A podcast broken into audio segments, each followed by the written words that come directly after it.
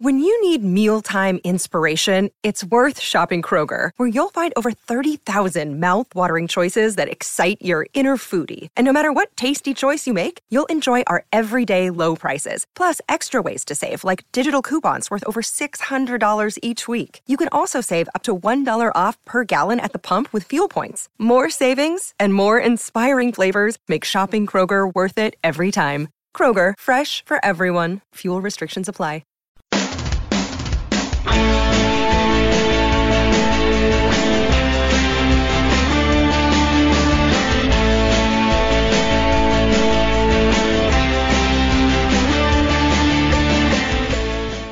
Hello and welcome back to Heart and Hand. This is Heart and Hand Extra, your second free show of the week. Uh, as usual, I am your host, Adam Thornton. Feels like, uh, this feels a little bit weird. I know I've only been away two weeks, but I think a lot has happened and we're going to get into just how much has, has happened on this. Obviously, we didn't do a show last week with the sad passing of the Queen, and it was great to see her being commemorated uh, yesterday before the game, which we will come into. But moving on to who I have with me tonight, we have, first of all, Ross Hutton. Ross, how are you doing? Look, it's always a pleasure to be on with you, Adam. Thanks for having me back. Yeah, we normally do these shows after European highs, and we've got the, the drudgery of domestic football to look forward to. I think this is going to be a little bit different if uh, some of the comments anyway that are coming in quickly are anything to go by. But to join us to add a little bit of uh, exotic flavour, will we say, all the way from Tel Aviv, Andy Barnett, how are you doing? How you doing, chaps? You're both, uh, I don't know if it's because of the Queen's passing, you're both dressed in black, and Adam, you yeah, certainly look you certainly look cold, but I do apologise if I've got a brighter uh, look going on here in the background. Yeah, um, it's maybe my mood after, like I said, after the last two weeks of uh, following Rangers home and abroad, it's maybe starting to get to me a little bit. But mm. um, we will get on. So this show tonight will be looking back at, at last night's three nil defeat uh, against Napoli, in a game that I think Rangers were unfortunate in, um, if you can be unfortunate in a, in a three nil defeat. Um, Ross, given the week before where Rangers were very much not unfortunate and, and didn't show up in, in both games against uh, Celtic and, and away to Ajax, what were your expectations coming into the game against Napoli, who um, led the top of Serie A uh, coming, coming over to, to Ibrox? Uh, yeah, maybe the expectations and the hope are maybe two different things going into that game. Obviously, James and I were at the press conference, the Ibrox and Napoli press conference, that is um, on Tuesday. And James and I spoke about it then as well, if anything that the Napoli players and management had said had changed their expectations or thoughts that were going to come on that game. And no, probably not. I think it's not just myself, but Adam, I think a lot of Rangers fans were incredibly realistic about the challenge that we faced last night. Napoli, like you say, top of Serie A, flying, one of the most informed teams in Europe, got great young players coming through. They are the, you know, the real deal in the full package. And when you get to this kind of level and you get to that kind of opposition, then I do think you need to manage your expectations. Now, that doesn't come at the cost of competing, and it was my big gripe against Ajax. Celtic game was just something else entirely, exists within a sphere of its own.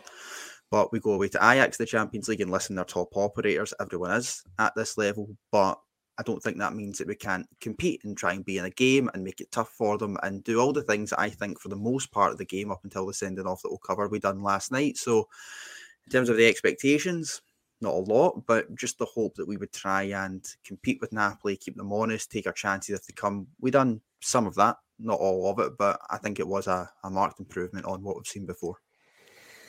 I think that's that's pretty fair, Andy. I think we, given that week, um, which we're not going to dig into in, in too much detail, but given that week, um, I think I was going to say both of those results can happen. The, the Parkhead can never happen, I think, as, as far as anyone is concerned. But certainly it's not out with the realms of possibility that Rangers go away to uh, a team like Ajax and, and get turned over, um, particularly in the Champions League. But but given that sort of mood music, if you like, um, coming into this game, um, there had been obviously quite a bit of chat about mega criticism of Van Bronckhorst, mega criticism of Ross Wilson, but there were still some people saying it's very Rangers to to come here and, and put on a show on, on the European front. What was your thoughts on how that was going to pan out?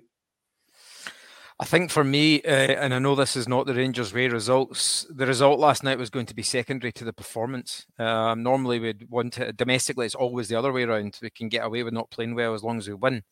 For me, given the what happened two weeks ago, we had to show, I think our players had to show that they were playing for the manager.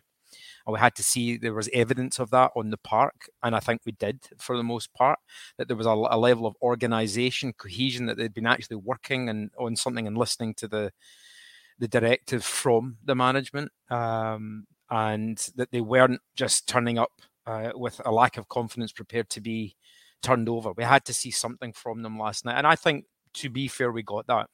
Uh, we can talk about the incidents that changed the game, but I think what's positive for me is that it required incidents, key incidents, to change the game against us, rather than us causing major, major problems and being down and then chasing it. And for me, that is a marked improvement. I mean, there's no doubts it was an improvement from Ajax, but I did not expect us to get anything out of the game last night. What I wanted, the bare minimum, was a performance and a reaction from the weeks previous. Uh, the criticism for Gio, I think, was fair, uh, given the, the two previous results, but they had a bit of time to reset.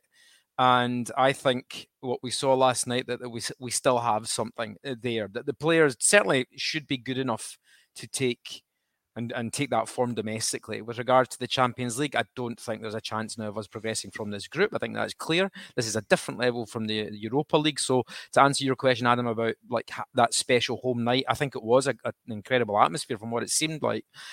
And we were we hung in there for a good hour, but it's a different level playing against... playing against Napoli. Um, I think they're better than any team we faced last season, including Borussia Dortmund. So all, all in all, it's not a good result, but what I wanted to see was a reaction and performance. And I think, to be fair, we got that.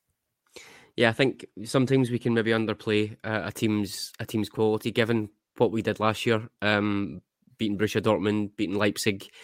Both of those teams would probably give uh, Ajax and Napoli uh, a decent game. Um, I can't I think did Dortmund beat Ajax quite convincingly last year at some point, I'm sure, or, or certainly the year before. So there's that. But then I think also when you add in everything that's happened with us, um, player injuries, player fitness, people getting back up to speed, et cetera, I think it was just one of those sort of perfect storms that we probably weren't really going to expect to get anything out of the out of the first game, certainly, um, and then maybe into, the la- maybe into last night's game, with all of that on our minds, then we're thinking, hmm, right, okay, we'll just see what happens. We'll try and stay in the game. We'll try and get a performance, like you said.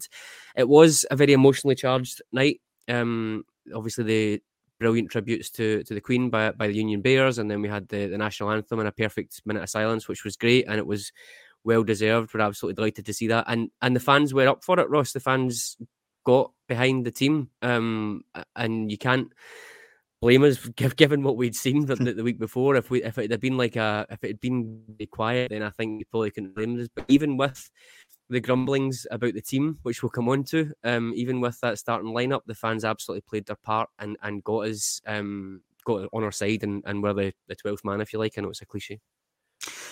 Yeah, absolutely. And I think it comes back to what I said earlier on as well about the expectations of the fans. If this was, if the first game back after everything that had happened with obviously those two defeats and then the, the passing of the Queen, if this was Dundee United on Saturday, maybe the atmosphere is a wee bit different and maybe we are sitting there and being a lot more demanding in terms of, okay, you need to go out and get a result and, you know, put in the performance. And we were demanding of the performance last night. But again, it comes down to those expectations. We are realistic, you know, we're demanding, but I think in the most part, on, on occasions like last night, we are realistic and we know what we're going to come up against. And we know on nights like that that the team need our support. We've seen it last year. You know, I don't think anyone could sit here and say that we had any right, so to speak, to go and put in the level of performances at home that we did against the likes of Dortmund and Leipzig, like you mentioned. And we needed something else and probably a little bit extra last night to, to try and pull us over the line. And it was spoken about so much last year, the European nights at Ibrox, how big a role the fans had to play.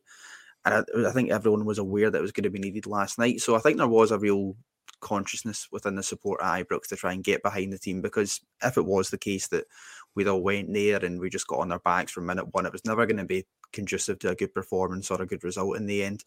We didn't get the result, but I think it did definitely help try and push the team on and drive them into giving a much more acceptable level of performance.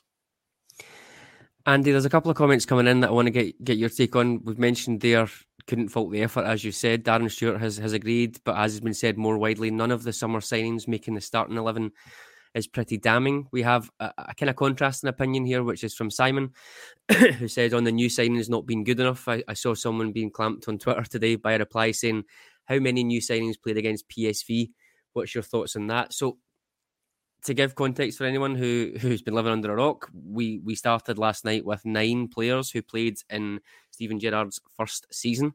Um, I think the only two that weren't there were obviously James Sands uh, and John Lundstram, who, who both signed last season. I think the average age of the team is one that's a bit of a debate as well. It was twenty-nine point nine.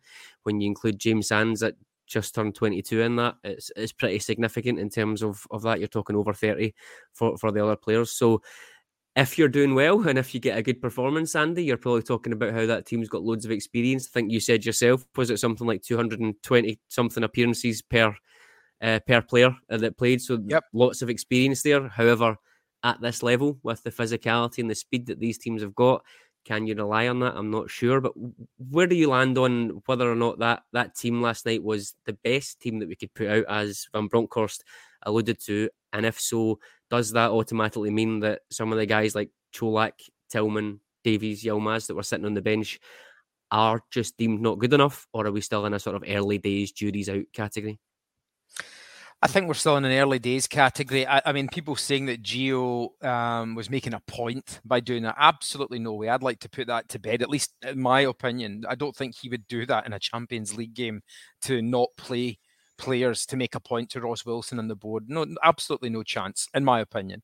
Um, I think we have to look at each player in isolation. We know Davies has had some personal issues and is still working his way back. Uh, Yilmaz, to be fair, Borna has probably been our best player since the start of this yep. season, so I don't see the case for bringing in Yilmaz last night, although I do think that will be phased in over the next few weeks. Lawrence is injured, so nothing c- can can be said about that. Um, Matondo hasn't kicked off as, as good as we'd like. Um, I think Tillman and Cholak are probably the only two of the new signings that I might have expected to play, but when you saw how well Morelos played and what he offers us, then that answers that question. Tillman, I think, probably could have started. Um, I, I think he might have offered us maybe a bit more in those transitional areas, although we yeah. did compete well. We didn't offer much. So I think those are the only two, if we're looking at it, I think, to be very, very realistic. None of the other signings, I don't think, um, would have played either because of injury or or whatever else. There's a bigger problem, though, and that is that, as we've said, these this group of players has not really... Uh, changed over the last five years now, and uh, yes, there's an an, uh, an argument for continuity and maintaining high standards, but when we've seen regression in quite a few of the players, and we've spoken about it on many shows here, uh, the, I, I'll give you Glenn Kamara, Connor Goldson, Ryan Kent, some of these players who've been with us for five years have regressed, and whilst we got a good showing from most of them last night, Kamara will come on to, I'm sure, I don't think that... Um, they can absolutely guarantee their place in the side. So I think there is a bigger problem there, that if we're not, if we are bringing in players that are not better than what they, what we have, then we're not going to move forwards and we will continue to regress. I think that's the bigger argument than simply looking at last night. Yeah, I would agree. I think there's two sides to it, isn't there? Like we said, those three yeah. or four years of continuity, they know everything about each other, but really in the modern game, I think when you get to about three years, if you aren't evolving, then you end up falling behind. And I think we see that at, at Liverpool and Man City. They've been fantastic at it, bringing in key players every eighteen months or so that are going to move them forwards. What I would ask is, I mean, I don't, I never thought I would have seen a midfield with uh, Jack Davis and Arfield starting a game like last night. No Never disrespect, again, no. to, uh, no disrespect to any of them individually. They've all been terrific club servants, all of them. And you saw how much Davis can still offer us last night. Um, I, there's a case for him to have played. I thought Arfield and Jack both did okay uh, for the large parts of the game, but that is not a midfield that is going to take us forward. It just simply isn't, and we have not invested in the centre midfield positions at all. I think the last person we spent money on was Morris Edu in that position, which I think tells you everything you need to know. Absolutely. Um, before we dig into the game, Ross, I just want to get your, your take on one point that, that Andy mentioned. Now, this isn't a, a like-for-like thing, but there is a, there is a a theory or, or a, a trope that gets put out on Twitter that it's an absolute disgrace that uh, we've never replaced Alfredo Morelos, or, or we've never had a, an adequate backup or rotation option for Alfredo Morelos. Um, and lo and behold, yesterday, all over Twitter was Morelos has to play. Cholak Cholak has seven goals and, and six, three goals in six Champions League games, but there is no debate in anyone's mind that Alfredo Morelos has to play that game, and he played very, very well. That's not a debate, but it is just funny. How how can we realistically be able to replace or, or be able to bring in a rotation option when just almost everyone to a man, regardless of what any other striker does, says, ah, oh, you need to play Morelos? It's a wee bit like the Harry Kane conundrum at Spurs, isn't it? Absolutely. No matter, no matter what you do, no matter who you bring in or who you recruit, it's always going to be Harry Kane, which is fine. And when, you know, we'll bring it back to Morelos, when Morelos is on form and he's firing and he's fit and he's scoring and he's the Morelos that we all know that, you know, we love and he can be, then yeah, great, that's fine. It is always going to be Morelos, a very, very good striker to replace him. But I think the thing with Alfredo Morelos, and yeah, he played really, really well last night, probably wasn't at his sharpest. I don't think that's his fault. He's not had the game time. He's not had the, the pre-season that other players have. But when you do have a Morelos that's maybe not at his fit and at his sharpest, then you have another option like Cholak, who plays a different kind of way to Morelos does, yes. But if you have an option there, then yeah, you absolutely need to use him. So I don't necessarily buy into we haven't replaced Morelos or we don't have an option who can stand in for Morelos, because we do. It's Cholak. He just plays a different style of game. And I think more, someone called him yesterday in one of my, my kind of pals group chats I was in, saying he was um, deadwood in the past two games, that he wasn't really involved. I don't know how much of that is really his fault. To be no, fair, as I say, he's, he's a different yeah. kind of striker. You need to give him a different kind of service. He's not going to be the same kind of player that Morelos is, and I'd say that's more down to a team fault that highlights and accentuates that issue rather than a recruitment issue per se. But yeah, like I say, if if we're always going to be in the mindset of it needs to be Morelos, and it's going to be very hard for any of us if and when the time comes that Morelos does have to move on to mentally try and move past that, if we can't move past it while he's here.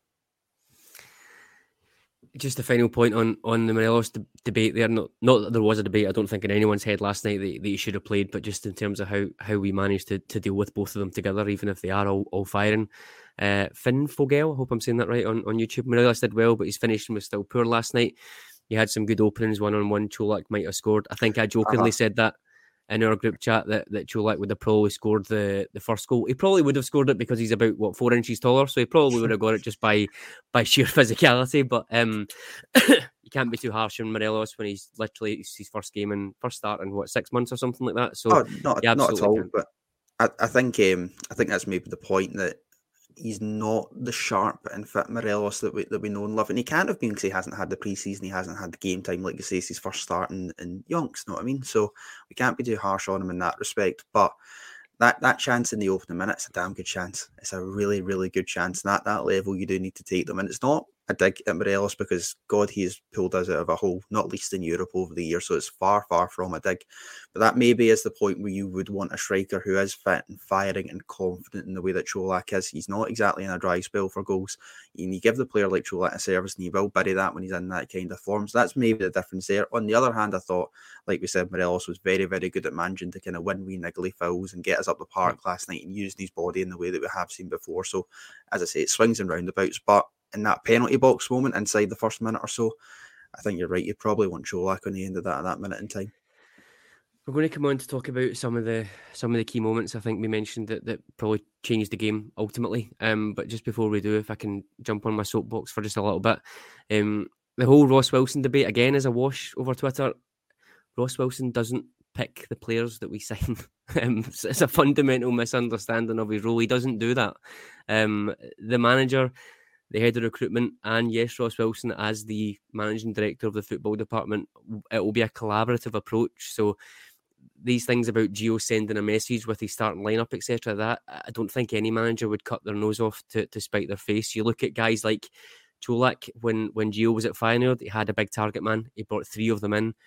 Cholak one hundred percent will be a player bought for Giovanni Van Bronckhorst for his style.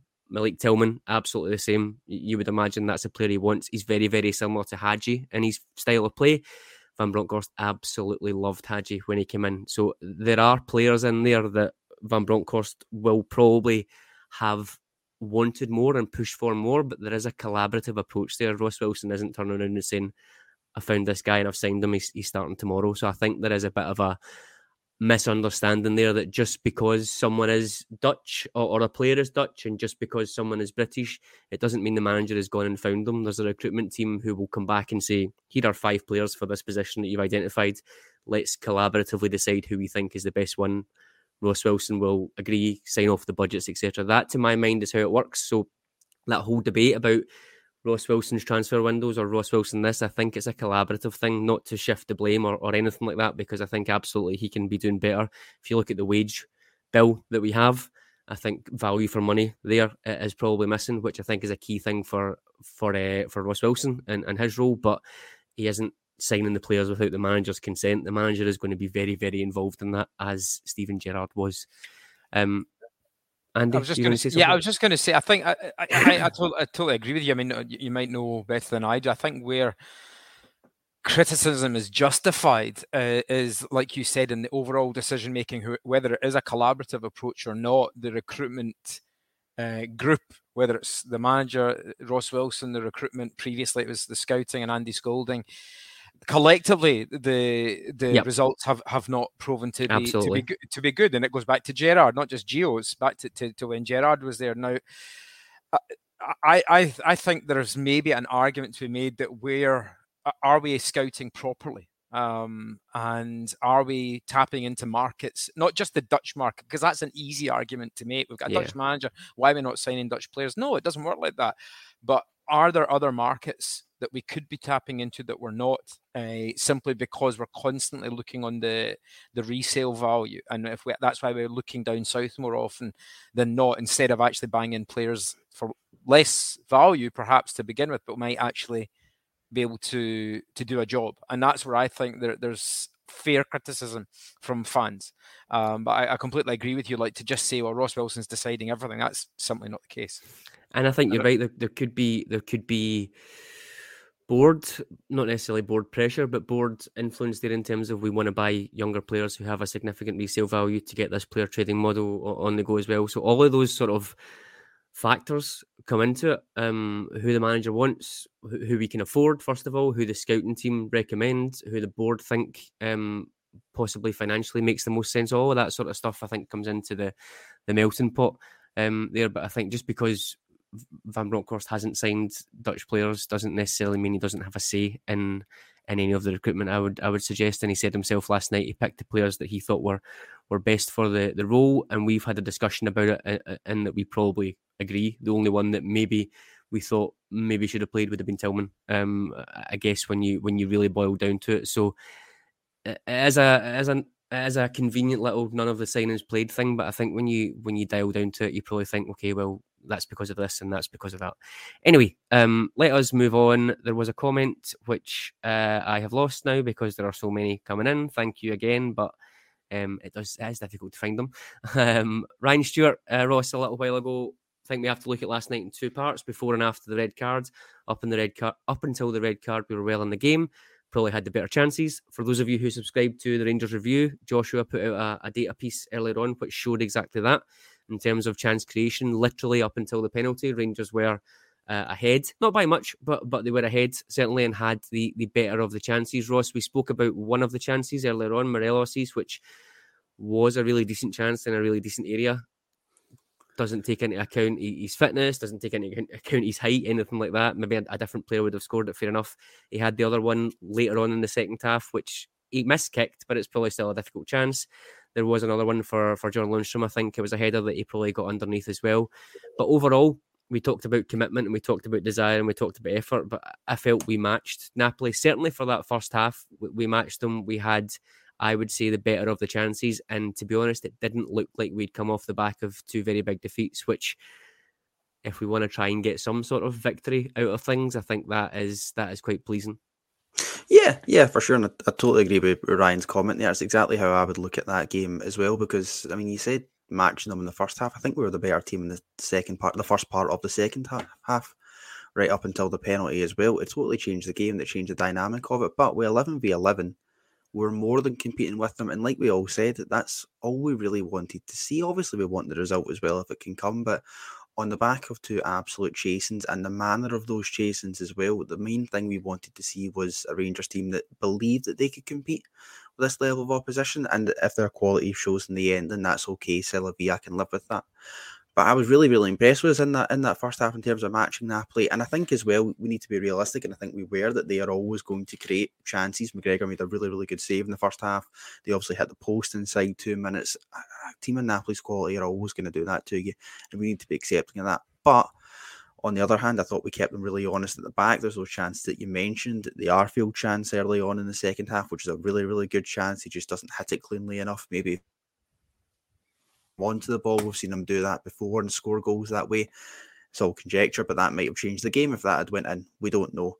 But I think the thing that impressed me most, like I said, was we were matching up to them and we were competing with them and making them honest. And the other side of that as well, on the other end of the pitch, was even though they were creating good chances, I think we defended a lot better last night, yep. even from, you know, set pieces as well, which I've seen Joshua's piece about zone marking and how we went back to a man-to-man approach last night, which I think was noticeable at set pieces, mm-hmm, and we were absolutely an awful lot more confident in defending them. So it was a double-edged sword in that sense.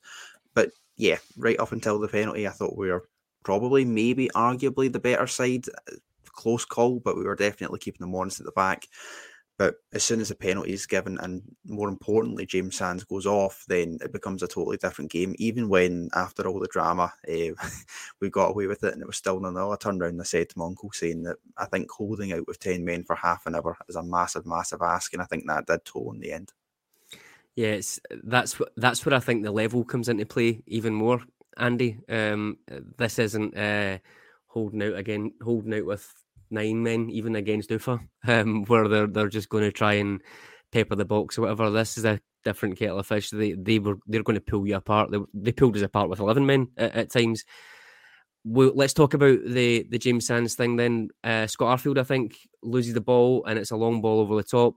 Sands and Lundstram are, are kind of caught under it for for the first time in the game. I thought that back three had worked really well. Certainly with Barisic tucking in a little bit more and Tavernier going forward, it was almost like a back four even when we had the ball. Um, it meant that they weren't getting down the sides too much. That one ball kills us, getting undone by that quick turnover and the ball over. Um, I can't quite remember what your your thoughts were on, on terms of the whether it was a penalty or not, but for me, the ball comes over. It's very unfortunate. I think it goes through Sands' legs. He then tries to, I assume, tries to challenge for it. I think he ends up clipping clipping the guy's heels. In real time, I thought that's a little bit clumsy. Oh, it's probably going to be a penalty. You factor in the referee, who was incredibly pernickety anyway, as we know, uh, and then V A R as well. I thought, yeah, that's that's going to be um, that's going to be a, a penalty. Obviously, with our luck just now, it's a second yellow, which I think is absolutely right as well, uh, and a red card. Um, what was your take on, I, I guess, the penalty incident itself, and then obviously the the drama around uh, McGregor saving both of them? Yeah, I mean, first of all, I thought we were terrific for the first hour. I really, really do mean that. I thought that all, to a man, every single player was was doing their job, and the likes of, uh, I think we forced, I think you mentioned, Adam, during the game that they were worried about Barisic whipping in, uh, balls in, and that they were desperately rushing to stop him doing that because we saw the quality. We hadn't seen that for months. So I think the first hour we were great. When it came to the penalty, at the time I thought it was harsh. Having seen the replay, I think it just was a penalty. Um It's pretty nailed on. If it was the other way around, we'd want to be getting a penalty for that. However, yeah. I do think the booking, the second booking, was harsh because it was completely accidental. There wasn't, he wasn't yeah, the last man. He wasn't the last man because Lundstram was there, and it was it was actually a a mistake by the forward, the Napoli forward, that he missed. miscontrolled it and took the ball the other way, and it went through Sands' legs as he just clipped him. It was a very, very accidental clip. So I feel that a penalty probably justified, second yellow not, and that changed the game because McGregor saves the penalty. If we've still got eleven men, we have a chance of getting something out of the game. I don't, I'm not saying we would have, but I think it was a penalty to answer that question, but the booking for me was harsh. With regards to the penalty itself, I mean, to save it twice, it's just incredible. McGregor, I think he's he saved something like eleven or twelve penalties now in his time at, wow. during both both times at the club. Um, he's just an incredible shot stopper. I don't know what was going on at first. I'm still not sure about the rule for encroachment. But it turns out, if I'm, and correct me if I'm wrong here, but because both Tavernier and their forward were in the box as the penalty was being hit, that's why it was retaken, as opposed to being an ind- uh, an indirect free kick to us if it had only been their forward. Have I got that right with the rules? Well, I think there's a, I think yes, but I think there's also a bit of debate about McGregor being off his line as well. But I think the rule is basically if a defending and attacking player do something that is not allowed, then it's a retake, regardless, I think. Yeah. If it's only an attacking player, I believe it's a free kick for the defending team. But I think because whether so, it was Tav, whether it was McGregor, I don't know, but yeah.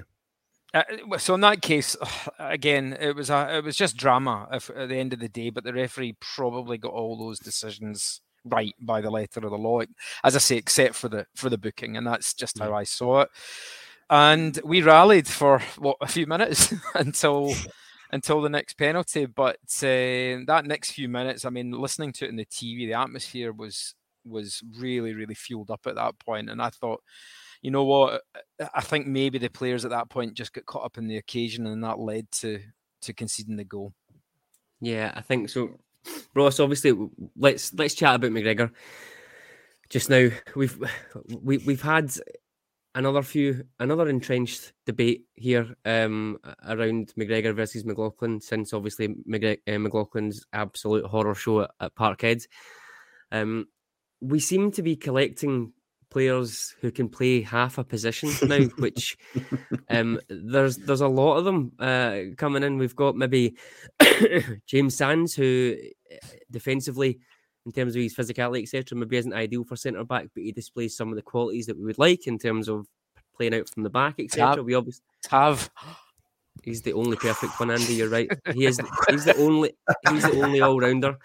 Um, we we have someone like Sands. We, we've got this sort of Barisic-Yelmaz debate. Barisic gives certain things that Yelmaz doesn't. We've spoken about Cholak versus Morelos. There's Sakala versus Kent debates.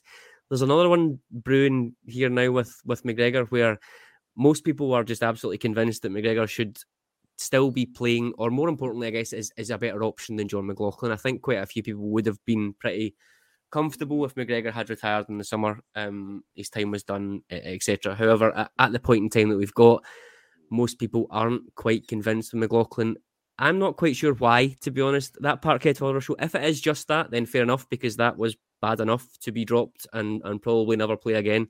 But up until that point, he had made some pretty decent saves. McGregor made a save last night um, uh, that I think he saved in the first half um, from Napoli that McLaughlin's done a couple of times. There's one away to P S V. There's there's one, maybe two at home to U S G. He's made those sort of saves before. He obviously is, I was going to say he's better with the ball at his feet. Again, Parkhead aside, but he certainly is better with the ball at his feet in terms of build-up. He helps the way that Gio wants to play. We've spoken before about how he is coming for crosses, et cetera. The strengths that McGregor has, and they are huge strengths, is obviously shot stopping. I think most people think he is probably more commanding in terms of his area and the defence, but but shot stopping, and obviously the penalty saves, and obviously being Alan McGregor. So we've got this light and shade debate where they're almost like two polar opposite keepers. One has made massive howlers um, this season. One made a couple of howlers last season. I think people were, were being very critical of. Um, so it's an interesting debate, and it's kind of opened up again. I think people were, were pretty quiet about it up until Parkhead, but the debate is now opened up again about who is going to play. Um, and to be honest, it's probably more to do with how poor McLaughlin was in that Parkhead game rather than, than anything else. But I guess what's your take on, on that moving forward? And obviously a bit of praise again for McGregor for those those two penalty stops. Oh, Christ, you're giving the fun ones, don't you, Adam? Um, I think uh, I think there's a couple of things at play here. One of them is maybe recency bias um, in terms of the fact that McLaughlin in at, at Parkhead, maybe in the last two games, if you wanted to stretch it out to Ajax as well, there were goals that we conceded that, yeah, he absolutely should have done better with. I think it's an inexcusable the level of performance that he put in at Parkhead. He was at fault for, you could maybe argue, three of the goals directly that we conceded. Certainly Turnbull's one right at the end, although the game was done. It was a shocking performance. I think people would have had him drop then. We go away to Ajax. I don't think he was half as bad there. I wouldn't maybe directly blame him for any of the goals that we conceded. I no. think that was just a, a quality side. But, you know, people were critical because, again, it's a Rangers goalkeeper shipping four goals.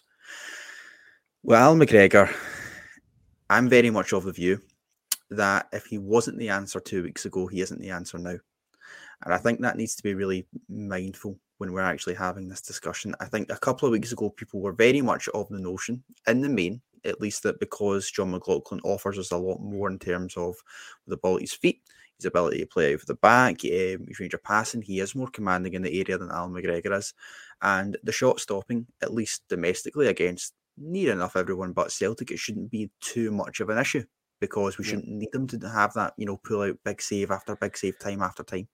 And we do need to be mindful of the latter half of last season and the Alan McGregor that was putting in those performances then. If you think of the mistakes away to, you know, Ross County, home to Motherwell, you could go on. I don't want to do that here, but there was a reason why we did change the clubs this season. Even if you think to the later half of last season against Celtic at Hampden, it was John McLaughlin that played then as well because of those extra things that he could give us in terms of bringing the ball um, out from the middle of the air, from a corner, playing the ball out from the back, et cetera, et cetera. I still think domestically, at the very least, it should be John McLaughlin in goals for that reason. I think in terms of our build-up play, in terms of quickly moving the ball on, directly passing to players from maybe a, a larger distance, he offers that in a way that Alan McGregor just doesn't. And I don't think that's really that much of an argument. In Europe, possibly, if you want to try and do something a wee bit different where maybe you are going to need that shot stopper behind you, then yeah, Alan McGregor on a night like last night, I mean, listen, we were watching those penalties last night. There's nobody else we would have rather had between the sticks than Alan McGregor. You mentioned it there, Andy, about yep. that incredible record of penalty saves and um, the big saves as well that Alan McGregor has pulled out in Europe aside from just penalties. It's huge, right? And it is massive. But and, we can't keep doing this every time one one keeper makes a mistake where we go, oh, it should be McGregor in, and then McGregor goes in and then he doesn't come from a corner yeah. that he should have been. Someone scores from a six-yard box, go, oh, McLaughlin would have done that. And that was always going to be my worry, and it's been my worry since Alan McGregor signed a new contract. So unless we sign a goalkeeper in January, which I think is highly unlikely, I don't know where we go from here for the rest of the season. We can't keep chopping and changing goalkeepers because that doesn't put any confidence in your back four or back three or however the hell we're going to set up in the next few weeks. I've seen a couple of comments coming in about that, but it doesn't put any confidence in your team because you don't have that level of stability. We've seen it at the start of last season when we were jumping between McLaughlin and McGregor. It didn't end well, did it? You know, yeah. I mean, we were conceding goals left, right and centre then as well, so I don't think that's the answer. So yeah, domestically, I'll be sticking with John McLaughlin, because as I say, with the ball at his feet and the commanding presence, I think we need that more than what Alan McGregor offers us in terms of the shot stopping. But maybe if you wanted to bring him in for European games or indeed games against Celtic where you might need that skill set a wee bit more, then yeah. But we just we can't keep having this conversation, Adam.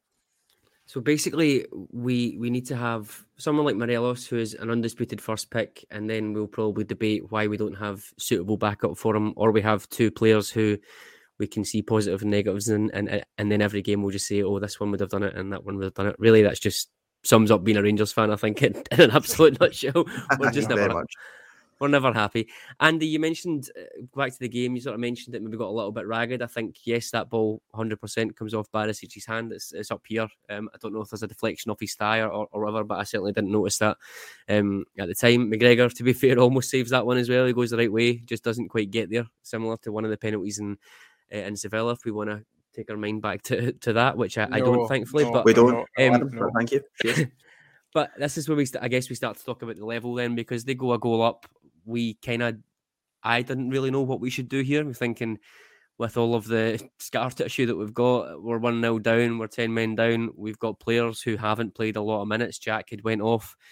Um, Scott Arfield, Alfredo Morelos, unlikely to last full games given the amount of game time they've had or, or the age that they are, certainly in, in Arfield's case.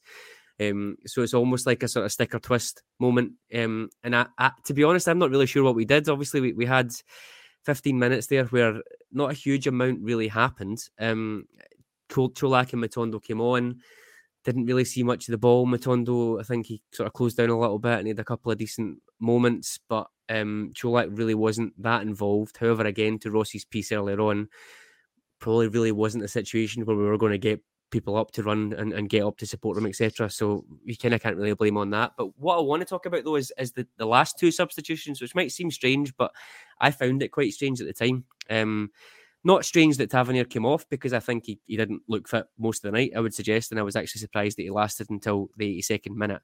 Um, and not really too concerned about Davies coming off again for reasons that we've said, age, doesn't play every week, blah, blah, blah.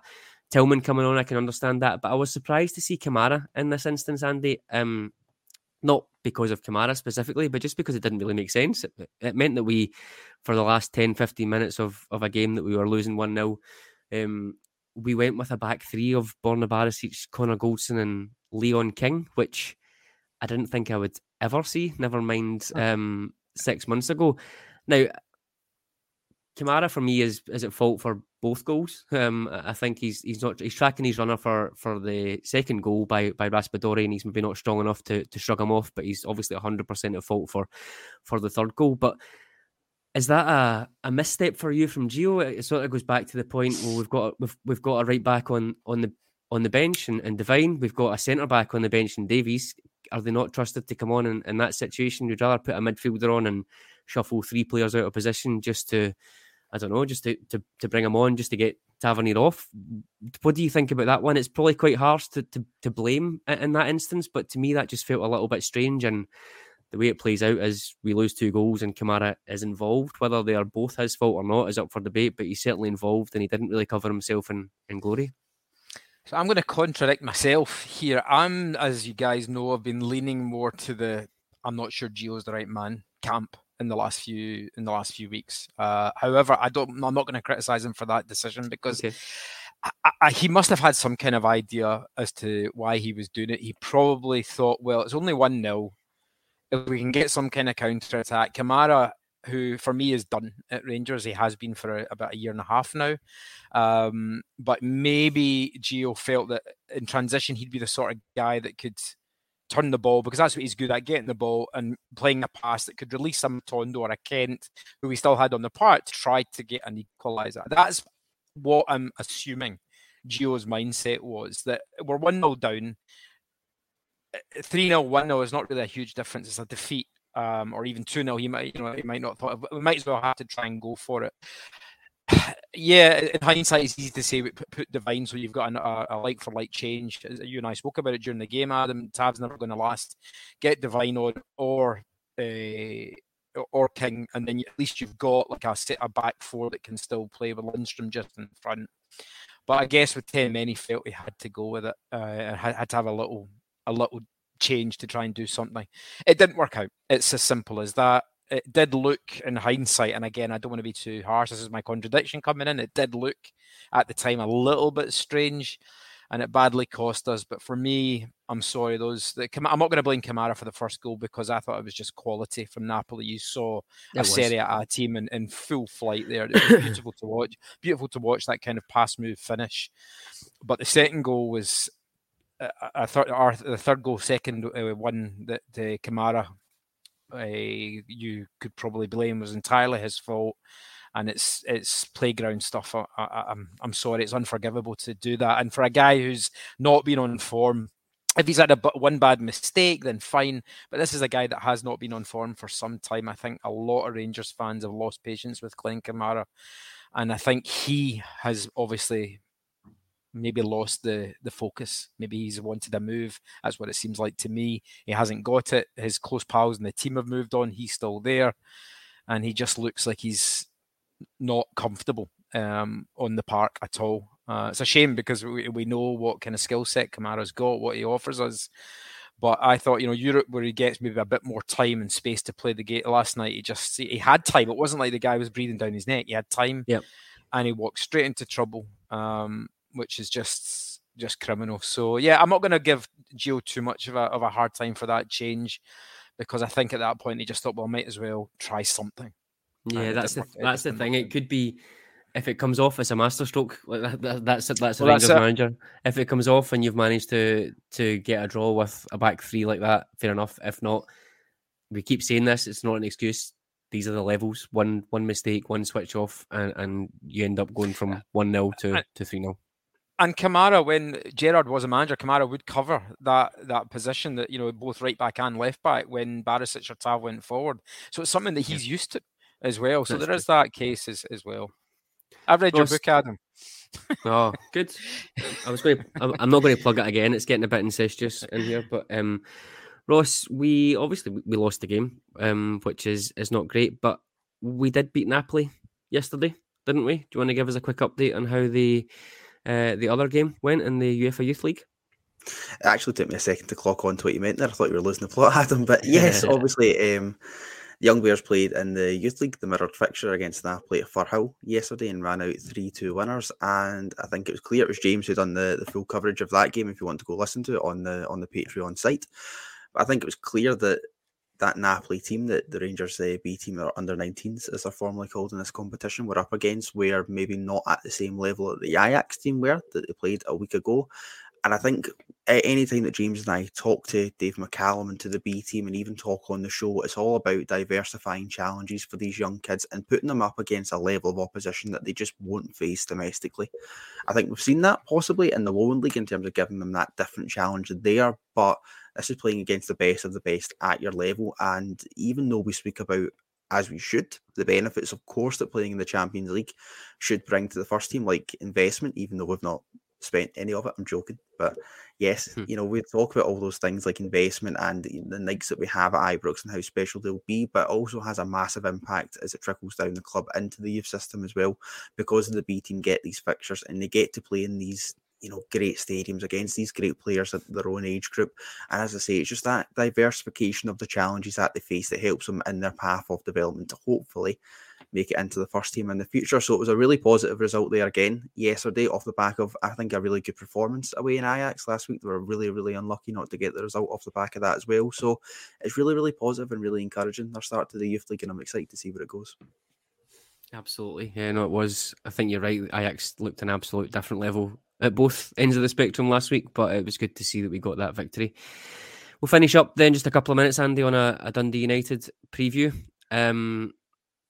I've done, I don't know how many extra shows this year, ten maybe, and on at least seven of them, I've said surely this weekend will be the time that we see Ben Davies and Ridvan Yelmaz come into the team, uh, and I think I have been disappointed on six of them. I don't know if, I can't even remember if Davies played against Kilmarnock, but I know that Ridvan did. Um, what do you think? Dundee United are, are awful. I think everyone knows that. We've seen we've seen results that uh, would absolutely back that up. Um, in theory, that's a team that you really want to be playing when you're when you're a wounded Rangers. However, we know Dundee United always like to raise our game against Rangers, blah, blah, blah. Um, the manager, I would imagine, will be quite stung by the performances of the players, I think, in, in those two games against Ajax and Celtic, but probably quite stung by the level of, of criticism, I think, as well, uh, as a as a manager, most of which I think is, is absolutely valid. After the first Celtic defeat in February, he he made a pretty significant change to his playing style, and he went with Jack and Lundstram as that sort of deeper defensive two. He sort of ditched a right winger, um, if you like, and went more for a sort of Scott Arfield uh, inverted winger um, up there, which was probably pretty dramatic for how he wanted to play. Um, do you think we could? Do you think it's likely that we're going to see something like that again, or, or do you think we're going to have the same players coming out domestically and, and kind of performing in that same way that we've both said on this in this uh, show that we don't think is going to be enough for us to try and go and, and win this league? What do you think? Are we going to see a complete revolution uh, on, on Saturday and we're going to come out all guns blazing, or is it going to be maybe more of the same and, and trust in Van Bronckhorst's process? Um, I think regarding this weekend, I mean, I think the last home game we played, the game before uh, the Old Firm, was it Saint Johnston at home we had? In the, or, or who County. was it? Ross County. Ross County. I think we did play just one centre, one sort of defensive central midfielder, and, and went for it. I think we'll probably see something similar. Listen, we've got to back back it up. We showed signs last night that we're that we're Rangers, and what I mean by that is that we know how to to give the the fans a performance and, and show a bit of intensity. I want us to treat Dundee United with utter contempt this weekend, the way that the other mob do. There is absolutely no excuse for us not to win this game this weekend, and if the players do not, and it's hard for the manager as well, of course, picking the right team, but the players have to come out the traps and quickly, because the last thing that the Rangers fans need, and I think the players and the management as well, is it for it to be nil-nil or even one-nil going into the last ten, fifteen minutes, and we're chasing yeah. that, where the crowd is on the bye, and listen, I feel it watching it on the T V, it's horrible, that drudgery, that monotony, we cannot have that. With that said, any any win, we need a win, we've got to get a goal. We haven't scored in three games. We need to score a goal, hopefully early, get the game won by half time, and then we can relax in the second half. We have to back this up. Any more drop points in the league, and it is terminal for the championship. I really believe that at this stage. Seven points at this stage would be, I think, far too far too much. At five points, if we can keep it to that, or even better between now and the World Cup, then we can we can have a go at it. So no more errors in the league at all, Gio. None at all. We cannot afford it, uh, in, in my opinion. And I think it starts, I think, phase two, if you like, of Gio's tenure starts now. In other words, he's had some blips. He's had some ups. He's had some downs. Uh, this is as low as it's probably going to get. And if we can get a win, a nice, comfortable home win and a clean sheet, scoring some goals. But most importantly, well, not most, because the result was most important, but giving the fans something, because you guys that go, you earned it. You you know, you've sat through some some tough matches, and we need to have the players firing. It's a three o'clock game, isn't it? So we can't have any early Saturday morning excuse, oh, we don't start, the players don't start until... Uh, What is it, one o'clock, one thirty on a, yeah. on a Saturday? No, it's a three o'clock Saturday game, just the way we like it. Get out, get the job done. I think he'll go with a more attacking formation. Um, I'm sure he'll play Lundstram plus either Jack or Arfield, but I don't think there'll be like three across the middle or anything like that. I expect Tillman uh, to play uh, Kent and, and Morelos, something like that up front, and maybe even one other attacking player in there as well. Something like a four two, a four one, four one, something like that, maybe, um, with more attacking players on the park. Davies or Yelmaz, maybe Yelmaz will play. Um, I can't see Davies starting, I have to be honest, unless he's planning for Sands' suspension in Europe. Um, but there's an argument that he'll probably c- stick with a consistent back four. So that, that's that. I'm not sure he'll change anything defensively, but further up the, the field, yeah, I think he will. I guess that's going to be interesting, Ross, isn't it? That obviously people will have the debate anyway about, oh, you might not want to play X player or Y player, because all of that debate that we covered earlier on. Um, I'd maybe go as far as to say, if we don't see Ben Davies tomorrow, I'm not sure when we're ever, we're ever going to, because he's he's been, I think the manager said he was injured. He's obviously not featured for a while, but he has been on the bench for the last couple of games. But it's one game before a, a big international break. And I think getting getting a player in and getting them settled, as Andy mentioned, um, Champions League coming up, Sands is going to be be missing for uh, the trip to Anfield. Um, ideally, you probably don't want to be throwing Leon King in there. However, on the flip side of that, you could probably say Leon King might be more Rangers ready. He's been around the team more than than Ben Davies. So there's a bit of debate there, which I think is interesting. But what would you like to see? Um, maybe not so much in that sort of defensive side, but maybe a little bit further forward, because as we've discussed, Jack Davis and Arfield both went pretty deep into the game on, on Wednesday night. None of the three of them are, are really in what we would class as peak physical condi- peak physical condition anymore. We don't have Lawrence. Um, there was maybe a case for Kamara coming into the team on, on Saturday. I'm not sure there's much appetite for that right now in terms of, of the fans either. So you've also got the Cholak and Morelos debate. We've got the Kent debate as well, who hasn't been firing, although I thought he was much improved um, last night, certainly in the first forty-five minutes or an hour. Um, There's a lot of, of people, there's a lot of bodies there, but again, we're in this situation where are there, how many of them are there that you can really hang your hat and say they should definitely be playing in this game? And not an awful lot, which I, which is why I think I would maybe like to see a couple of changes in there. One name that's not been mentioned in terms of who we've spoken about so far that can maybe come in and step into that midfield, something a wee bit different, something we've not done before, is young Charlie McCann. Yeah, it's a we're good talking point. About yeah. trying to get player, yeah, about trying to get players, and obviously I'm a I'm, you know, the V team guy, so I'm going to be a big advocate for it, but we're talking about trying to really put the foot down on this Ajax model and the Ajaxification of Rangers. That needs to start with bringing more players through the ranks. Now, Alex Lowry would probably have featured, his injuries prevented that. We're talking about Leon King at the back. Maybe, maybe Leon King will play if Ben Davies doesn't at centre half. I don't know. It could be the perfect opportunity for him to do that. I think in the midfield, you need to start having a look at Charlie McCann and what he can bring to the table, because we have seen it in flashes, and I think we know that he can compete at this level. I am more than confident to hang my hat on the statement that Charlie McCann can compete at Ibrox against this level of opposition. You're right to say that they're poor. I know they've sacked the manager, but this is a god-awful Dundee United side. I am more than confident that he can perform under this, you know, pressure in that environment. More than confident of that. So if you wanted to try and throw, you know, something different into the mix, maybe confused Dundee United in the way that they traditionally set up to play against us, that unknown quantity that Charlie McCann could bring to the table, I'd like to see him come in. Talking about further forwards, Morelos or Cholak, I know there's a lot of discussion about can you play both? Probably not for more reasons than one. I think we have tried to play Morelos with a striker in the past. It doesn't work. He's not that kind of player. They run into the same space. It just is not conducive to a good attacking team. It's probably going to be one or the other. I would imagine that it probably would be Morelos, given the fact that he started um, the other day, last night rather, and given the fact that we do want to get him up to some kind of match fitness. But I think that maybe goes for the other players as well. You talk about Ben Davies, you're talking about Yelmaz. Look at our schedule in October, right? We're going to need to rotate players at some point. We've got a mental schedule between after this international break and the upcoming World Cup.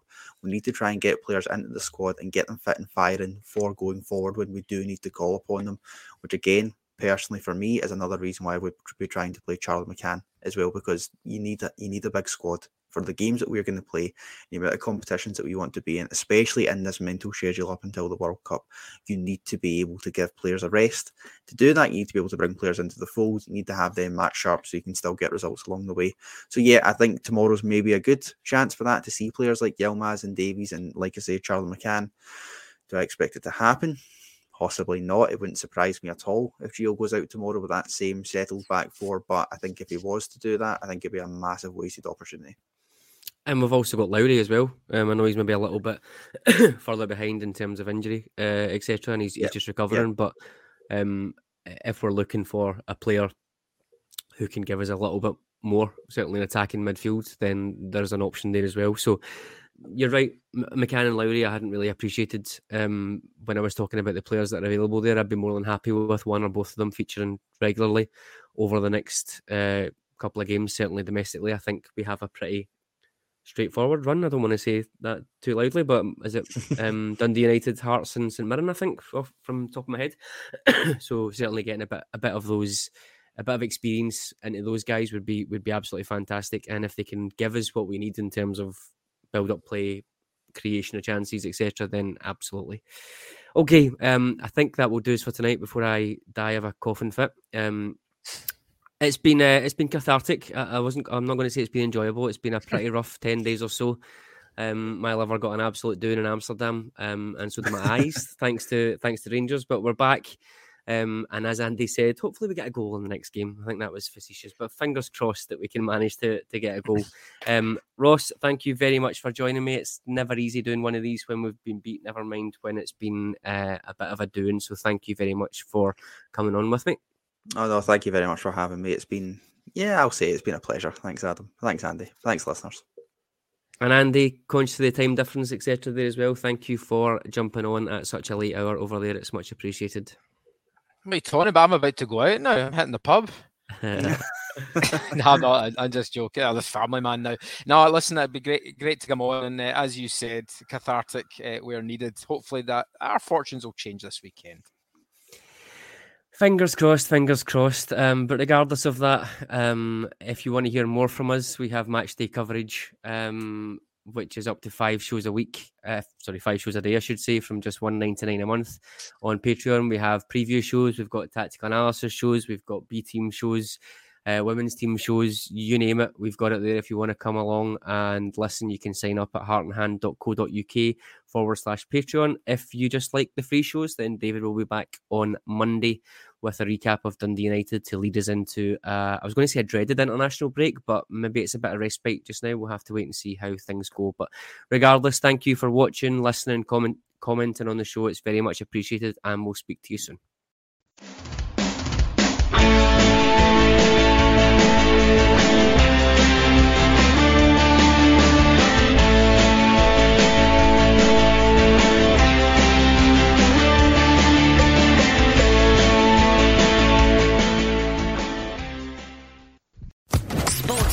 Podcast Network.